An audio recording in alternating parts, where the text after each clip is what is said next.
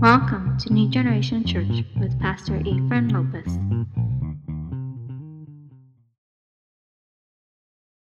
Your life, that word that somebody gave you years ago, that that that word that you believe the Lord one day in a sermon, that's like, I'm gonna take that, I'm gonna run with it. It's coming to fulfillment. Those seasons. Can you think of those seasons? As free from setbacks? Can you think of a season where you've been blessed without an obstacle? Or can you say, without a doubt, this is a time to laugh. This is a time to rejoice. And I'm convinced, like the preacher said, Solomon, that in the season of laugh, and there's a season to cry and weep. You guys remember that scripture? There's a season to laugh and there's a season to weep. And those are not mutually exclusive. They can happen in the same the same day. They can happen in the same week. They can happen in the same year. When you say, God is blessing me, increasing. And yet again, here I am weeping. Because there's things that God wants to get through. He wants to teach you certain lessons. Both can happen in the same season. So don't think that because you're crying and one day that God is not in control, He's not using you, He's not, you're not in the season where you can actually laugh. Let us pray. Father, we thank you this day, Lord. I thank you for this season, Lord, that we're experiencing right now.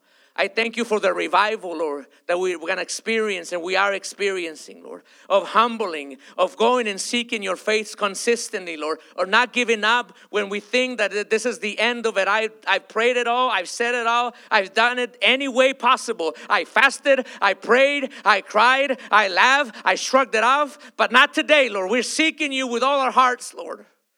It is a season of renewal of vows, Lord. And it is a season, Lord, when we're going to value time spent with you, tears shed in your presence, Lord. And I pray, I thank you, Lord, for it reflects the fruit of our sowing. In Jesus' name we pray. Amen.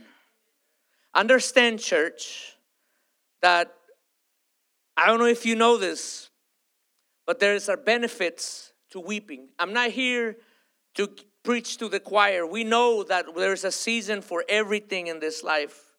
Of course, a tragedy, death, illness might be a reason why you might be feeling like you need to cry, like there's there's there's things building up in your heart. But I'm gonna give you some um, some of the reasons why I think some of you guys keep things tense in your inside of your heart. I know I do. I know sometimes I'm stressed and, and, and, and I function well. I get the job done. But there's tension building, stress building inside of my heart. And what happens in these seasons is that if you do not relieve, relieve that, not even the good things you're going to enjoy. It's going to flood the laughter. Like the, like the seven skinny cows ate the seven fat cows of Joseph. Those tears are going to drain and drown you, your joy that you experience. So it is for your own mental health and spiritual health that you go to the Lord in, in confidence and say, why am I, why do I feel like I need to do this? Shedding tears will relieve your, your, your stress. Some of the hormones like cortisol, that are stress hormones, once it's released through your body, it adds It, it, your, your tears act like a decreaser because that's that's what they're there for. Don't be ashamed. I'm not saying, I'm not promoting here a soft culture. I'm not saying that. All I'm saying is that we all know that we all do and we all need to do it. I remember Salvador de Lutri, a pastor in Argentina. He preached in his father's funeral. He preached there and he was strong as an oak. He says, I have faith that God is in heaven. He's saved. He taught me well. He was an encouragement. And, the, and, and he says that two days later, he couldn't get out of bed. And he went to the doctor for physical, physical ailments. He says, physically, I feel drained. The doctor says, I'm going to give you, uh, I'm going to give you a prescription. This is a prescription, he says. You need to go. Have you been alone? No. It's like everybody comforts me. Yeah, yeah, everybody's there. Okay, I'm on, the doctor says, I want you to prescription. Go to the cemetery by yourself. You need to, you need to, you need to deal with this, cope with this. You need to like accept it. He calls his wife. His wife's like, I'm gonna go right now. I'm going. Where are you? It's like, don't come. Doctor's orders, prescriptions. I got that prescription. I gotta go do it. He said that after being in the presence of God at a cemetery, with the body of his father and by himself, he says that he finally was able to get up and regain strength. Well, I'm gonna, I'm not gonna be weeping. No, no, no, no. You need to re-strengthen your life. And sometimes I'm gonna go into detail on why God does this. It releases mood-boosting hormones again. Some of the things like Oxycontin that, that you you buy in the store or they they prescribe, those are things that are natural in your body, and they help you like get your mood going in a better. That's why it's addictive. But it triggers production of mood-boosting endorphins and things like that. And this I'm, I'm just reading off of, of, a, of an article. It relieves emotional pain and physical pain, like I just told you right now with this brother. It also gives people the signal that something's wrong and they need, that we're made as relational beings. We need somebody's arm, somebody's hand on our shoulder to say, I'm with you, brother. I'm with you, sister. We need to surround ourselves with people that are full of empathy and that have connection. Remember, tears will bring you closer to somebody else. Your tears will draw you near to the Lord. Do not grow bitter. Allow yourself to be comforted by the Spirit. The Bible says, blessed are those who weep, for they shall be comforted.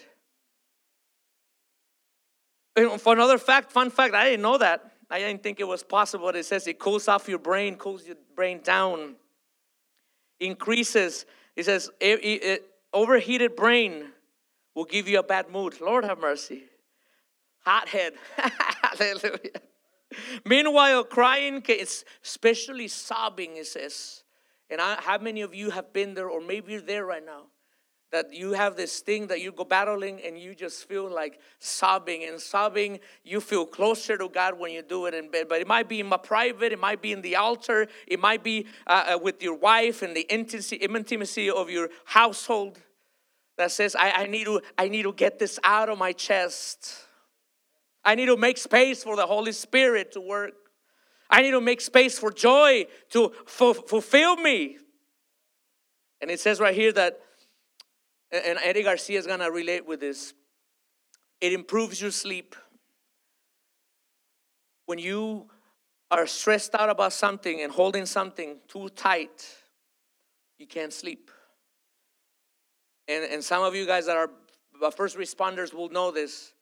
The, the nervous system has two modali- modalities, sympathetic and parasympathetic. Sympathetic means fight or flight. Your blood vessels start, they, they become um, contracted, and most of the blood goes to your brain and the main functions of your vital organs. And that's when you get like, your eyes, pupils get very tiny, and you start running. You say, I'm going to stay or I'm going to fight. This is, this is where you, um, sometimes it's, it's hard to, You, you don't even know where you got that adrenaline rush. That's what it is, the parasymp- the sympathetic system. So you're always on the fight fighting mode. And it says that when you cry, when you weep, you relax. In the, your parasympathetic system says it's time to relax. It's time to come home. It's time to land the plane. It's time to turn it down a notch. And before you know it, you go bitter. Before you know it, you'll go weary. Before you know it, you're going to start resenting the Lord. You're going to start resenting their loved ones. You got to come to the Lord and say, Lord, I'm weak, but you're strong. I'm small, but you're big. And start comparing and contrasting and say, Lord, I can, but you can. Joseph heard his brothers recounting. This is a few men that whip, whipped in the Bible. They wept for very different reasons. Joseph wept for he had been done, the people had wronged them. And he remembered the hurt. Genesis forty-two to twenty, forty-two and twenty-four. Let's go to the New Living Translation. Genesis twenty, uh, forty-two. Praise the Lord. It says right here, hallelujah. Mercy, that's my phone. It's connected right here, so that's why it's going. Praise God. It would have been a, a cool thing, amen. Praise God. It says right here in verse twenty-four, now he turned away. It says in verse twenty-three that he heard his brothers through an interpreter. They didn't know he understood. He was speaking Egyptian to them, and the brothers were talking among them in their native language, Hebrew, and they were saying, we should have not done it. We should not have sold them. We should not have wanted to kill him. We wronged them, and now God is repaying us. And the Bible says that Joseph had to walk away and wept. See, your past might be chasing you right now. And you have to learn that when your time comes to face that giant that you've been running away, hiding away from, that you put away. He named one of his sons Manasseh. Means God has made me forgot. But God doesn't forget, and he knows when there's something occupying a space in your heart, there is no way he can work when if it's there, especially unforgiveness. And Joseph wept when he had to deal with his past, when he had to deal with others hurting him. You have to deal with people left and right hurting you. Jesus said, forgive them.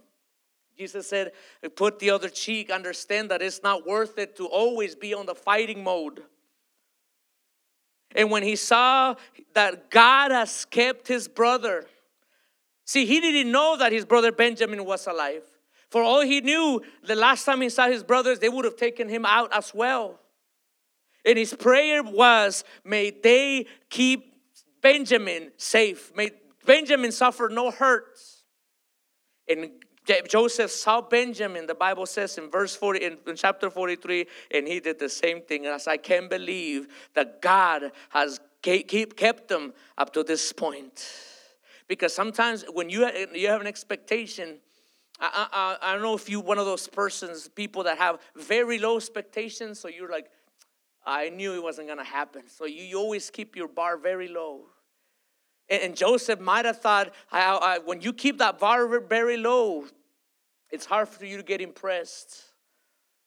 But let me tell you something. It, it, it takes a lot of energy when, when, when you keep the bar low. It's like, oh, I, I, nobody loves me. I'm not going to do it. I'm okay with it. I knew they were going to fail. That that's something that is not healthy. You have to believe the Lord. Understand you, you put a goal that is attainable, but don't put the bar low.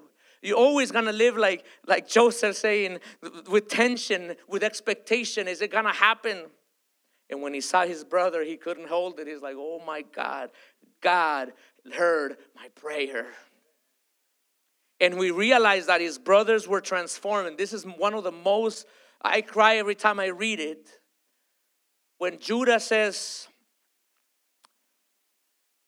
take me instead of Benjamin. Benjamin was accused of, of stealing from Joseph. And this was a setup.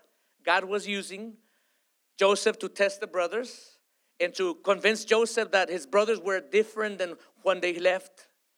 They weren't the same people. God was working in the midst. Judah says, take me instead of the boy. I already killed one of my brothers, and I have seen my father's grief. Keep me instead of the boy. Can you believe that?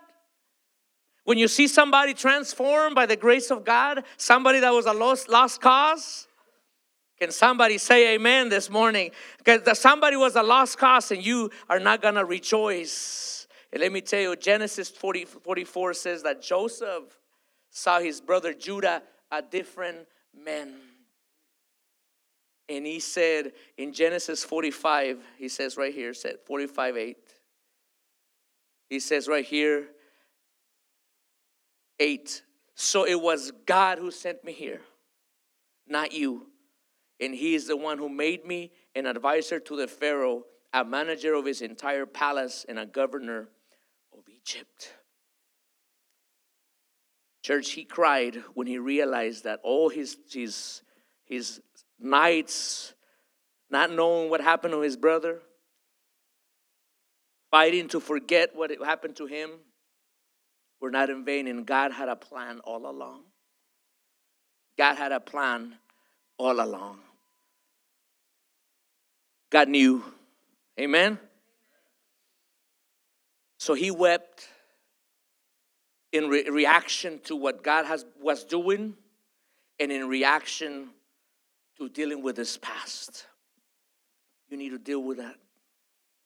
You need to deal with it when you confront it. If it still makes you upset, that means you're still hurt.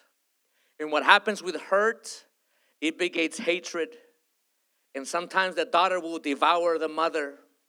Let me say that again. Hurt. We have a daughter named Hatred. And the hatred will make that, she, hatred is going to feed off of hurt. They're going to continue to provoke it. And if you're hating and hurting, that means you're not healing. That's from J D. Greer. If you're hurting, if you're hating, that means you can't be healing. And the healing is to come through an, a, a relationship with God.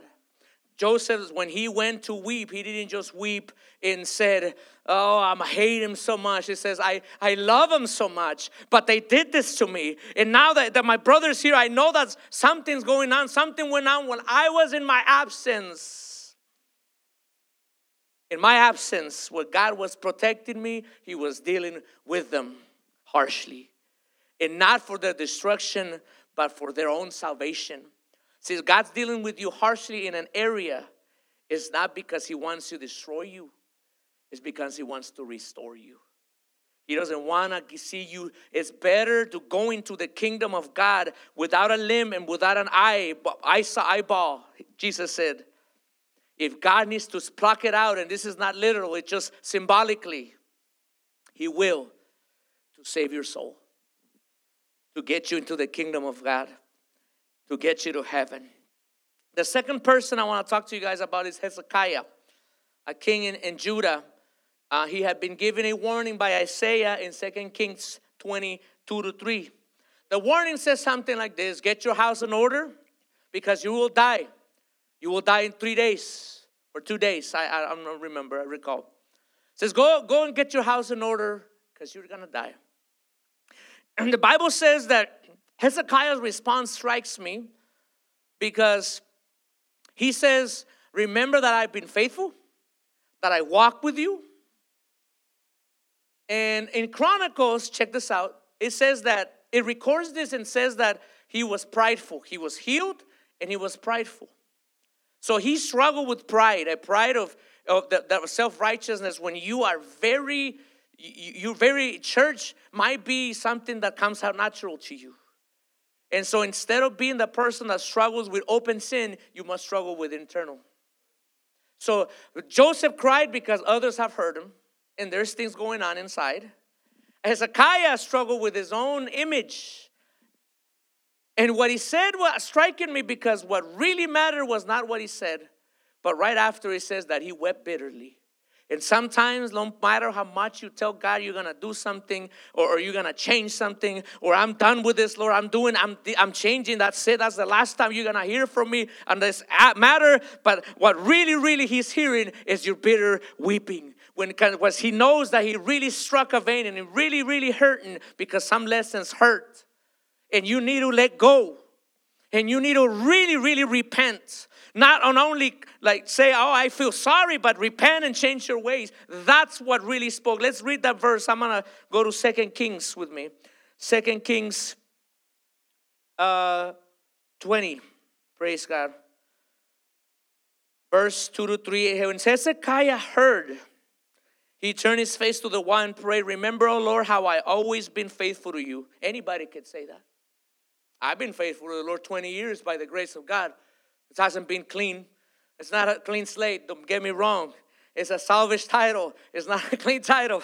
Right? the Lord, the, the, he turned to his face unto the wall and prayed the Lord, remember, O Lord, that I'm faithful to you. I have served you single-mindedly, always doing what pleases you. That was true. Then he broke down. He broke down and wept bitterly. That's what God really heard, not what he said. Anybody could say that. I said it many times. But what he really heard was a sincere, I'm broken down. I am to the end of myself. That is it, Lord. He surrendered. And before Isaiah left the courtyard, he says that he returned and said, go back and tell him that I heard that. And second, in Chronicles thirty-two twenty-four, it says that he was healed that time. That God gave him fifteen years. But then he sinned again because he allowed visitors from Babylon. And he repented. So what I want to tell you right now is that he showed mercy. What really strikes me is God's mercy, even when he struggled with pride. He had an overvalued sense of confidence. I'm too, I'm too much. I'm too good for church. I'm too good for what the Christians, how they worship, all of that. I'm too good. He, and I'm going to tell you something. God had to carve out out of that stone a place to dwell, a place to put a humble heart. Sometimes God had to, has to carve it out to make space for His presence, for His, uh, uh, uh, for uh, for a place of intimacy. Amen. The hard pride will harden you, but I, I, like I said again, God will use these moments for you to reap, and say, Lord, I'm reaping what I've sowed. I I walked into this one. Now I can't let go. It has me by the neck. I can't let go. I can't shake it off. It's been years that I pray and pray and struggle and struggle and pray and pray and struggle and struggle to the point where you the only thing that you have is your tears and say, this is it. Because God is carving it out like a coconut. Carving it out, getting it all out. He can't let you have it. Because if you keep it like Hezekiah, you're going to fall into it again. Amen. Number three, Jeremiah. He wrote in a vocation in Jeremiah nine. Let's go to Jeremiah chapter nine, verse one. Jeremiah wrote a book about the laments. He was the weeping prophet for a reason. Because he was the only prophet that actually, well, not only prophet, but he documented, I wept. Even if, it says verse one, if I only... If only my head were a pool of water and my eyes a fountain of tears, I would weep day and night, for all the people have been slaughtered. And he saw, not only did he warn them, and he saw them harden, and he saw them rebel and ignore him. And, and, and, and I've seen people, and, and I, I sometimes have fallen into this category where I've been warned, don't go there, and I go, and now I'm weeping. And I, many Sunday mornings, I woken up and say, Lord, these people are not listening. These people are going, oh, on Saturday, come in here. They're not doing, they, they're, they're taking it. But it's like the seed spread on the road. It's not sticking.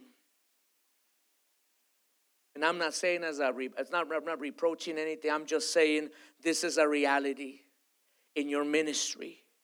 You might say, I'm done with ministry. I already did it. I tried it. I already, I'm experienced. I, ha- I, I have no expectations. I got very low expectations for ministry. You can dwell like that for years. But I'm here to remind you guys, weep unto the Lord, because that showed that Jeremiah really, really believed what he was preaching. And there's more in Jeremiah. If you are if you are weeping right now for the people, and I am weeping for the people that have walked out, that's fine. It happens. Believe me, I don't want it. But there's a time to laugh. There's a time to weep. There's a time to stop. I just gave you a license for you to come to the presence of God and, and, and, and be yourself and be real with God. Understand that, that you're not going to get nowhere with, with, with building up and, and playing a strong man, that you are, as you in the face of God, you are naked and destitute. The Bible says to the church of Philadelphia, I believe, you are, you are destitute. Thyatira. Laodicea. I'm going to go right now. He tells one of the churches, Laodicea, you are naked can see your nakedness. So come to the Lord. Repent. A time to stop. God will step in sometimes to remind you that you have no control over His sovereign will. That you don't control the outcomes that is not in your hands. Weep as somebody that can that is seeking for hope, but don't weep as somebody that wants to remain in their pain. Samuel first, First Samuel sixteen one, Samuel is weeping because Saul has sinned and rebelled against the Lord. You want to know what the Lord tell him, tells him? Let's go to First Samuel sixteen. This is God. It says, now the Lord said to Samuel, you have mourned long enough for Saul. I have rejected him as a king of Israel, so fill your flask with olive oil and go to Bethlehem. Find a man named Jesse who lives there, and I have selected one of his sons to be my king.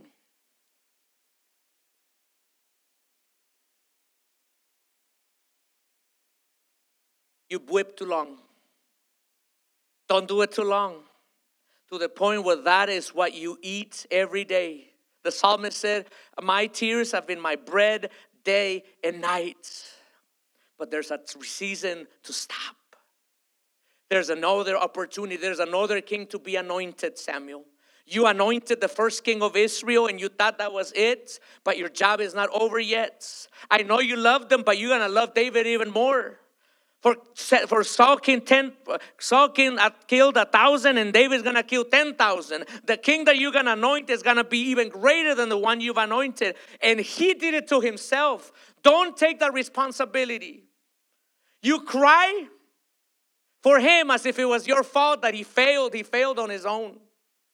And that is, that's not my part. Now you don't weep no more for that that you lost. Don't weep no more for that that is gone. For there's a new opportunity, a new beginning. There is a new king that I am going to have you anoint. You're not going to die before I show myself that I am faithful to you, Samuel. So get up, girdle your loins, and do it again. It's time to stop. If you have been crying and you see, it, see that you're going worse and worse into a depressive state, tell the Lord, help me. I cannot fix that. But help me be strong because I still got things to do. Joshua was told to get up. He lost Ai. He won Jericho. He was too confident. And God said, get up, Joshua. Why are you in your face? Your, I let you do it. It was necessary. I see that you're broken, but it's time to dust it off. Because instead of looking at your self-defeats, I want you to perform a self-evaluation. Instead of pursuing self-pity, I want you to find self-assurance that I am with you. That I told you you were gonna, you were gonna give the land as an inheritance to the Israelites. Do you think this is over because you had a little setback? I'm letting you reckon. It's your day of reckoning. To time, it's a time to reckoning means it's a time to come into account. Maybe you have a few pending installments somewhere in your account. It's a day of reckoning. It is time to get right with God. And and and, and in your time of reckoning to clear the account. That's what reckoning means. It's over. You came here. You understood. The problem was a little bit of your pride, but there's more things going on. I need you to get up. It's not over because your time of increase is still yet to come. He had won one battle and he thought it was all that. Now he's like, nope. I'm going to show you with this little setback. Hallelujah.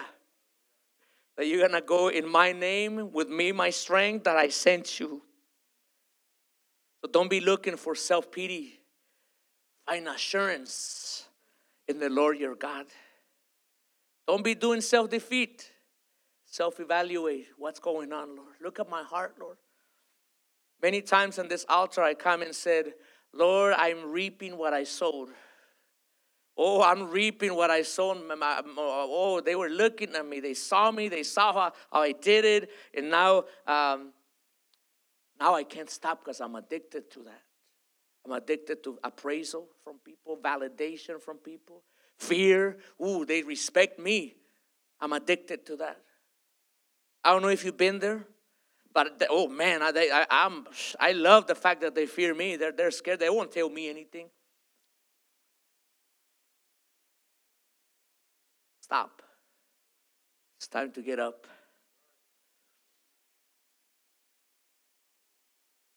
But there's tears that are tears that are in a different, they're, they're in a different reality.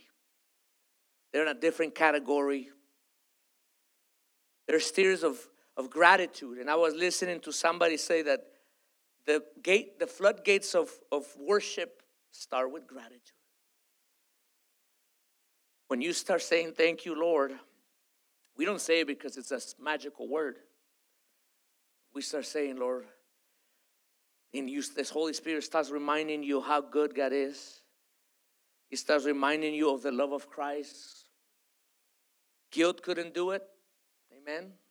Put downs didn't do it. But the love of God did it. This patient did it. The, the, what, the woman, look at this. I'm going to read you a story. In Luke chapter seven, verse thirty-six to fifty. It's going to be a little long, but I want you to stay with me. One day, one of the Pharisees asked Jesus to have dinner with him. So he went to his home and sat down to eat. When a certain immoral woman from the city heard that he was eating there, he brought a beautiful alabaster jar filled with expensive perfume. Then she knelt behind him at his feet, weeping. You think these tears were of sadness? Maybe. But there's a little more to this. There were tears of worship. There were tears of relief. There were tears of, of, of falling in love with God. There were tears of somebody that received what they were asking for, that were looking everywhere and couldn't find it, but they found it in the person of Jesus Christ. At the feet of Jesus, at the very lowest place, his tears fell on his feet. Have your tears fall on Jesus' feet. Don't have your tears go in vain. Fall at Jesus' feet. Because you can cry and get bitter, and nothing changes. But when you bring your tears to the feet of Jesus, let me tell you, they fell, they fell and she wiped them off with her hair, and she kept kissing his feet, putting perfume on them. When the Pharisees who had invited him saw this, he said to himself, if this man were a prophet, he would know what this kind, what kind of woman is touching him. She's a sinner. Then Jesus answered Simon, he said to the Pharisee, I have something to say to you. Go ahead, teacher. And I can see him say, like, a ver, see what you got. I mean, if you if you really were a prophet, you would know. Then he told them, my men loaned money to two people, five hundred pieces of silver to one and fifty pieces to the other. But neither of them co- could pay repay, so he kindly forgave them both, canceling their debt. I'm going to ask you a question. Who do you think, so, who do you suppose loved him more than that? Who do you think loves more of God? The person that believes that God didn't that didn't forgive me all that. I wasn't all that bad. But the the, the ex-gang member, the ex-prison con, the, the, the ex the ex uh, criminal, maybe the prostitute, like we always say, the drug addict. Maybe he he needs to come here, and then and many times they do, because they know what it is to be bound in chains. And sometimes us that grew up in church, I grew up in church. I, I can tell you my, my, my sins are very internal. And sometimes I committed them. But I act as if I owed five hundred denarii. I act as if I owed five hundred pieces of silver when I go to the Lord. It's like, Lord, I know your grace is big, but the bar shouldn't be low. It should be high always. And when I do commit something, when I'm, I'm bound to something, I'm going to tell you right now, I'm going to pay the price and seek the face of God, because two things are going to happen. I'm going to be delivered, and through it too, I'm going to be anointed because I'm going to be close to the presence of God. And never, like anywhere, anytime before, I'm going to be for sure that I have a calling. That God is doing this to split the it, my heart, because he can't work with their stuff in there. So, man, I'm gonna, I'm gonna pay the. I'm gonna. If God forgave you five hundred or five fifty, act the same way. It says right here, I suppose the one who whom the larger debt was canceled. That's right, Jesus said. Then he turned to a woman and said to Simon, look at this woman kneeling here. When I enter your home, you didn't offer me water to wash or dust my feet. But he, she has washed them with her tears, wiped with them with hair. I've heard people, I've said it all the time, that say, how is it that I'm going to go to a church and a former drug addict is going to tell me how to live my life? I'm law enforcement. I'm educated. I'm a veteran. Lord have mercy.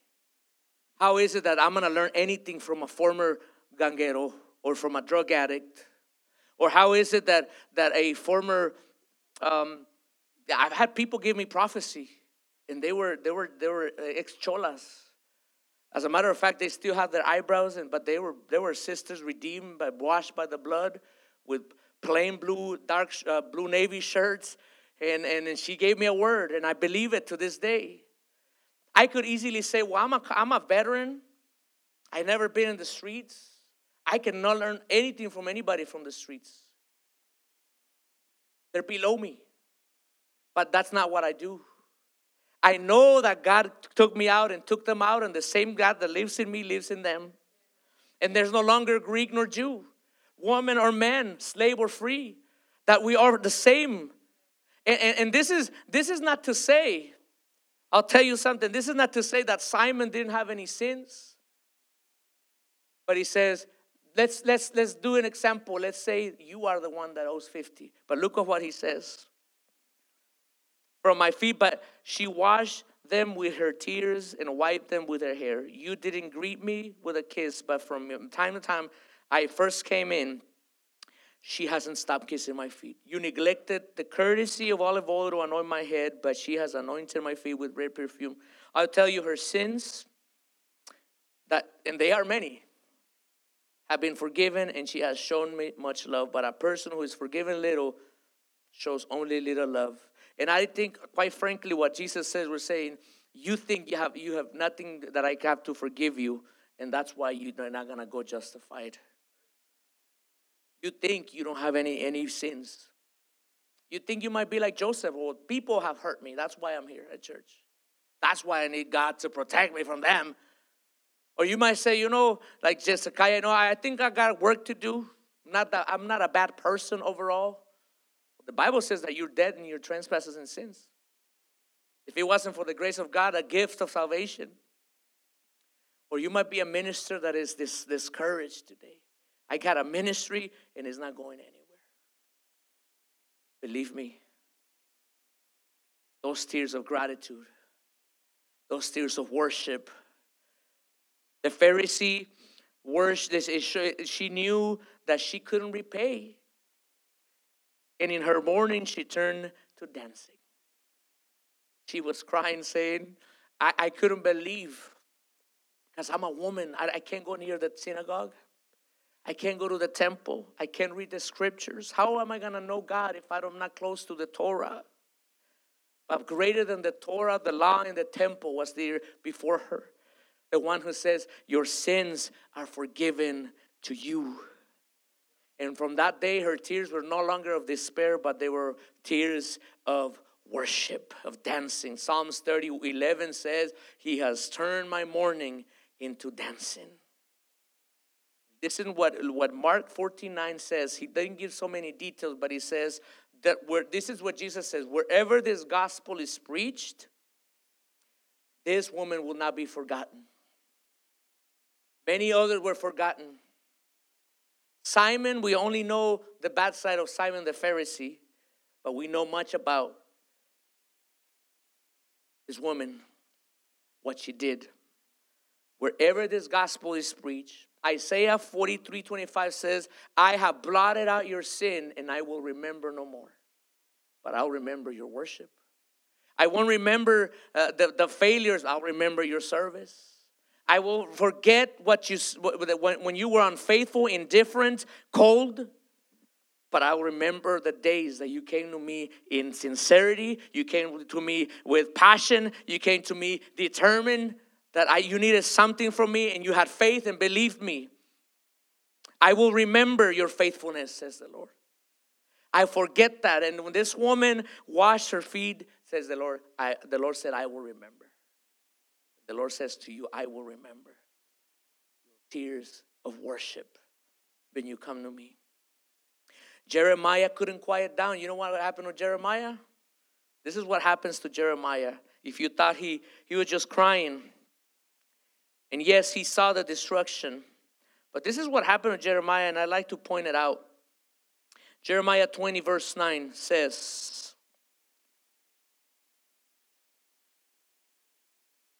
but if I say I will never mention the name of the Lord, how many, how many can, how many can say, I don't think I'm going to preach again.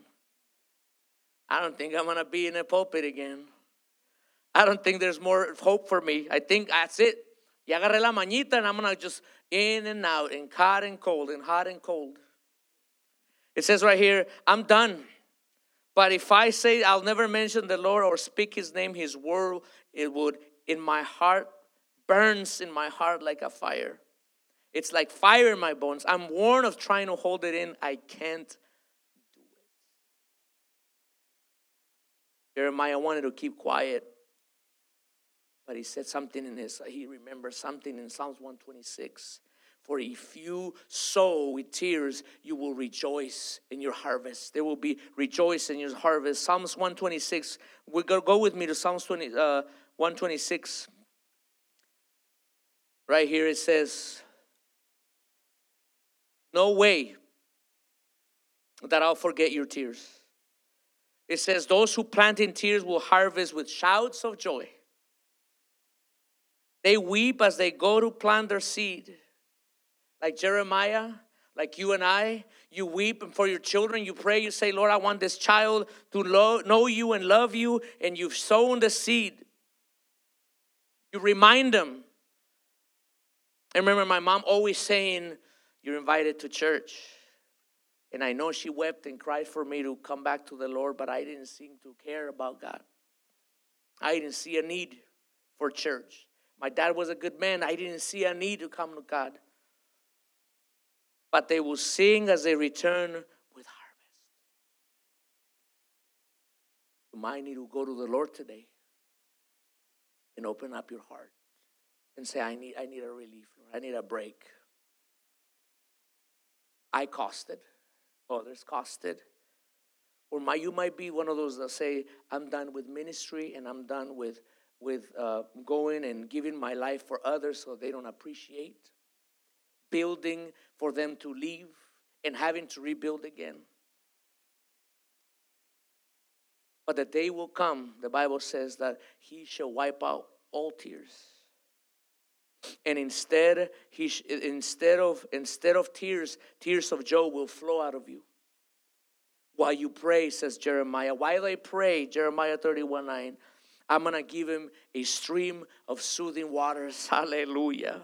A peace in the middle of the storm, health in your heart and clarity in your mind. That's the promise of God today. And you might say, well, I, I went to my therapist and the therapist might point things out, but they have no power to heal you. They have no power to drive it through. They might set you at the door, but then what you're going to do about it? They're going to open the wound. Hallelujah, the wound is open. What am I going to do now that I pinpoint what's the problem? Maybe they'll help you pinpoint your resentment or your trauma or your hurt, a therapist. But they have no power to drive it home, to transform a heart. They have no power to do what God can do. What it says here in Jeremiah thirty-nine, thirty-one, it says right here, I love it. Jeremiah thirty-one, nine. It says, tears of joy will stream down from their faces, and I will lend them home with great care. They will walk beside quiet streams and a smooth paths, paths where they will not stumble. For I am Israel's father, and Ephraim is my older child. While you seek him, might not been there, but I've been there, where I'm frustrated that things are not changing in my life. And I can see good times, and I see the blessing, but the blessing is, is, is, is flooded by this, these tears. Season to laugh, and it's a season to weep. I know that I'm closer to God when I say I recognize this is for a reason, and it's a good reason, and at the end of it, there's going to be something good. Something good's going to come out of it. Why don't you stand to your feet this morning?